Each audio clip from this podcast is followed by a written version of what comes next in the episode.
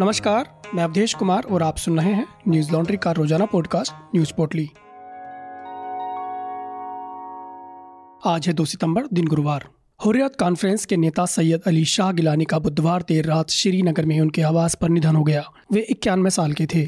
PDP नेता महबूबा मुफ्ती ने social media पर गिलानी के निधन की जानकारी दी। उधर कश्मीर के पुलिस महानिदेशक विजय कुमार ने कहा कि गिलानी के निधन की खबर मिलने पर कश्मीर में कुछ पाबंदियाँ लगाई गई हैं। इंटरनेट भी बंद कर दिया गया है। खबरों के मुताबिक कर्फ्यू भी लगाया जा सकता है। सुरक्षा व्यवस्था के लिहाज से ऐसे कदम उठाए जा रहे हैं। उनतीस सितंबर उन्नीस सौ उनतीस को सोपोर में जन्मे गिलानी को हुरियत कॉन्फ्रेंस का उदारवादी चेहरा माना जाता था। गिलानी ने कॉलेज की पढ़ाई लाहौर में की थी। उस समय लाहौर भारत का हिस्सा था। वे कश्मीर की सोपोर विधानसभा सीट से तीन बार विधायक भी रहे। गिलानी कश्मीर में सक्रिय अलगाववादी नेता थे। गिलानी कश्मीर को भारत का हिस्सा नहीं मानते थे और उसे अलग करने की मांग करते थे। उन्होंने 1990 के दशक में आतंकी हिस्सा और अलगाववाद की सियासत करने वाले धड़ों को मिलाकर ऑल पार्टी हुरियत कॉन्फ्रेंस का गठन किया था। इसमें उन्नीस सौ सतासी के चुनाव में नेशनल कॉन्फ्रेंस की खिलाफत करने वाले तमाम गुट शामिल हो गए थे। जम्मू कश्मीर के पूर्व मुख्यमंत्री और पीडीपी प्रमुख महबूबा मुफ्ती ने गिलानी के निधन पर शोक व्यक्त करते हुए ट्वीट किया। हम ज़्यादातर चीज़ों पर सहमत नहीं हो सकते हैं, लेकिन मैं उनकी दृढ़ता और उनके विश्वास के साथ खड़े होने के लिए उनका सम्मान करती हूँ। उनकी मौत पर पाकिस्तान के प्रधानमंत्री इमरान खान ने कहा कि देश आधिकारिक शोक मनाएगा और देश का झंडा आधा झुका रहेगा। गिलानी ने अपना सारा जीवन अपने लोगों और उनके आत्मनिर्णय के अधिकार के लिए संघर्ष किया था। गोहत्या के एक मामले में आरोपी की जमानत याचिका पर सुनवाई के दौरान इलाहाबाद हाईकोर्ट ने बड़ी महत्वपूर्ण टिप्पणी की है। जस्टिस शेखर कुमार ने आरोपी जावेद की जमानत अर्जी खारिज करते हुए कहा कि गाय देश की संस्कृति का अहम हिस्सा है, इसलिए गाय को राष्ट्रीय पशु घोषित कर देना चाहिए। और गाय को मौलिक अधिकार देने के लिए केंद्र सरकार को संसद में विधेयक लाना चाहिए। बता दें कि बुधवार को गोहत्या के आरोपी जावेद की याचिका को खारिज करते हुए हाई कोर्ट ने यह टिप्पणी की थी। जावेद पर गोहत्या रोकथाम अधिनियम की धारा तीन, पाँच और आठ के तहत आरोप लगे हुए हैं। ऐसे में कोर्ट ने याचिकाकर्ता की याचिका को खारिज करते हुए कहा कि गौरक्षा सिर्फ़ किसी एक धर्म की ज़िम्मेदारी नहीं है। गाय इस देश की संस्कृति है और इसकी सुरक्षा हर किसी की ज़िम्मेदारी है। फिर चाहे आप किसी भी धर्म से ताल्लुक क्यों ना रखते हों। जस्टिस शेखर कुमार ने यह फैसला सुनाते हुए कहा कि सरकार को अब सदन में एक बिल लाना चाहिए। गाय को भी मूल अधिकार मिलने चाहिए। समय आ गया है कि अब गाय को एक राष्ट्रीय पशु घोषित कर दिया जाए। वहीं जो भी गाय को परेशान करते हैं, उन्हें नुकसान पहुँचाने का प्रयास करते हैं, उनके खिलाफ सख्त कार्रवाई होनी चाहिए। जस्टिस शेखर ने आगे टिप्पणी करते हुए कहा कि जब गायों का कल्याण होगा, तभी देश का कल्याण होगा। कोर्ट ने अपने आदेश में स्पष्ट रूप से कहा कि जावेद को जमानत देने से शांति भंग हो सकती है। वैसे भी ये कोई पहली बार नहीं है जब याचिकाकर्ता ने ऐसा अपराध किया हो। पहले भी गौ हत्या को अंजाम दिया गया है, जिस वजह से समाज पर इसका गलत प्रभाव पड़ा।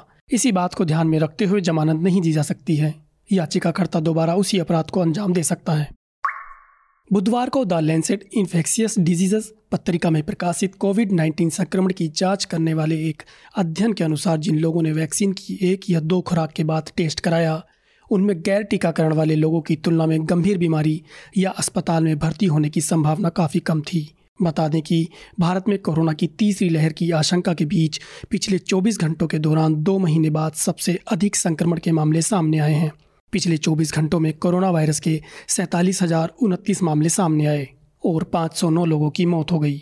वहीं पैंतीस हज़ार एक सौ इक्यासी मरीज़ स्वस्थ होकर घर लौट गए और कुल सक्रिय मामलों की संख्या बढ़कर तीन लाख नवासी हज़ार पाँच सौ तिरासी हो गई है। गौरतलब है कि रिपोर्ट किए गए नए मामलों और मौतों में से केरल में पिछले 24 घंटों में बत्तीस हज़ार आठ सौ तीन नए मामले और एक सौ तिहत्तर मौतें दर्ज की गई हैं। बता दें कि भारत के दो राज्य केरल और महाराष्ट्र में अभी भी सबसे अधिक पॉजिटिविटी रेट है। केरल के छह जिलों में रोज़ाना 2000 से अधिक मामले सामने आ रहे हैं। वहीं भारतीय आयुर्विज्ञान अनुसंधान परिषद के अनुसार अब तक बावन करोड़ पचास लाख से अधिक टेस्ट किए जा चुके हैं। बुधवार को करीब 20 लाख कोरोना सैंपल टेस्ट किए गए, जिसकी पॉजिटिविटी दर चार फ़ीसदी से कम है। पूर्व राज्यसभा सांसद और वरिष्ठ पत्रकार चंदन मित्रा का कल देर रात दिल्ली में निधन हो गया। उनके बेटे कुशाण मित्रा ने इसकी पुष्टि की। वह पैंसठ साल के थे। मित्रा अगस्त 2003 से 2009 तक राज्यसभा के मनोनीत सदस्य थे। जून 2010 में भाजपा ने उन्हें मध्य प्रदेश से राज्यसभा के लिए चुना। उनका कार्यकाल 2016 में समाप्त हो गया। वह लाल कृष्ण अडवाणी के करीबी सहयोगी थे, लेकिन नरेंद्र मोदी, अमित शाह के नेतृत्व ने उन्हें दरकिनार कर दिया। मित्रा द पाइनियर के संपादक और प्रबंध निदेशक भी थे। उन्होंने जुलाई 2018 में भाजपा से इस्तीफा दे दिया और तृणमूल कांग्रेस में शामिल हो गए। मित्रा के निधन पर शोक व्यक्त करते हुए पीएम मोदी ने ट्वीट किया, श्री चंदन जी को उनकी बुद्धि और अंतर्दृष्टि के लिए याद किया जाएगा। उन्होंने मीडिया के साथ साथ राजनीति की दुनिया में भी अपनी पहचान बनाई। उनके निधन से आहत हूँ। उनके परिवार और प्रशंसकों के प्रति मेरी संवेदना। संयुक्त राष्ट्र सुरक्षा परिषद ने भारत की अध्यक्षता में अहम संकल्प पारित किया है।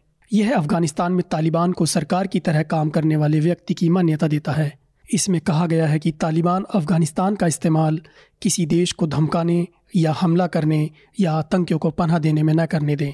इस प्रस्ताव को फ्रांस, ब्रिटेन और अमेरिका ने पेश किया था और भारत समेत तेरह सदस्यों ने इसे स्वीकार किया। वहीं चीन और रूस इस प्रस्ताव को लेकर हुई वोटिंग में शामिल नहीं हुए। दोनों देशों ने आरोप लगाया कि ये प्रस्ताव जल्दबाजी में लाया गया है। वहीं दूसरी तरफ़ अफ़गानिस्तान के पंजशीर में तालिबान और नॉर्दर्न अलायंस के बीच जंग शुरू हो चुकी है। तालिबान ने अफगान समाचार एजेंसी टोलो न्यूज़ से पुष्टि की कि अहमद मसूद के नेतृत्व में तालिबान लड़ाके और रेजिस्टेंस फोर्स दो दिनों से लड़ रहे हैं और दोनों पक्षों को भारी नुकसान हुआ है। तालिबानी मोर्चे के एक प्रवक्ता ने न्यूज़ एजेंसी को बताया कि तालिबान के 40 जवान मारे गए और 35 घायल हो गए। साथ ही तालिबान के एक टैंक को भी तबाह कर दिया गया है। वहीं नार्दर्न अलायंस की अगुवाई कर रहे अफ़गानिस्तान के पूर्व राष्ट्रपति अमर उल्लाह साले ने कहा कि तालिबान से जंग लड़ रही रेजिस्टेंस फोर्स भले ही पंजशीर में हो, लेकिन वह सभी अफगानियों के हकों की रक्षा करेगी। अफ़गानिस्तान के पंजशीर पर भले ही तालिबान का कब्जा नहीं हो, लेकिन उसने अपनी तरफ़ से पंजशीर का नया गवर्नर नियुक्त कर दिया है। यह जानकारी अफगानी मीडिया ने दी है। वहीं तालिबान की तरफ़ से नॉर्दर्न अलायंस से बातचीत कर रहे तालिबान के इनविटेशन एंड गाइडेंस कमीशन के प्रमुख आमिर खान मुताकी ने कहा कि पंजशीर को लेकर वार्ता विफल हो चुकी है। साथ ही कहा कि जो सरेंडर करना चाहें, वो सरेंडर कर सकते हैं, और जो लड़ना चाहते हैं, उन्हें जवाब दिया जाएगा। हम पंजशीर पर हमला कर चुके हैं। बता दें कि अफ़गानिस्तान में तालिबान के कब्जे से सबसे गहरा असर वहाँ की महिलाओं पर पड़ा है। तालिबान की बर्बरता का शिकार हुई कई महिलाएँ कुछ साल पहले ही अफ़गानिस्तान से भारत भाग आई थीं। न्यूज़ लॉन्ड्री ने इन महिलाओं से बात की है।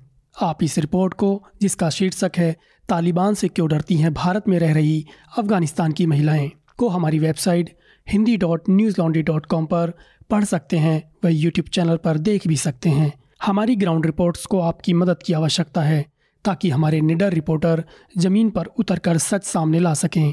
हमारी मदद करने के लिए हमारी वेबसाइट पर जाकर सब्सक्राइब करें और गर्व से कहें, मेरे खर्च पर आज़ाद हैं खबरें। आज बस इतना ही, आपका दिन शुभ हो, नमस्कार। न्यूज़ लॉन्ड्री के सभी पॉडकास्ट ट्विटर आई और दूसरे पॉडकास्ट प्लेटफॉर्म पे उपलब्ध हैं। खबरों को विज्ञापन के दबाव से आज़ाद रखें। न्यूज़ लॉन्ड्री को सब्सक्राइब करें।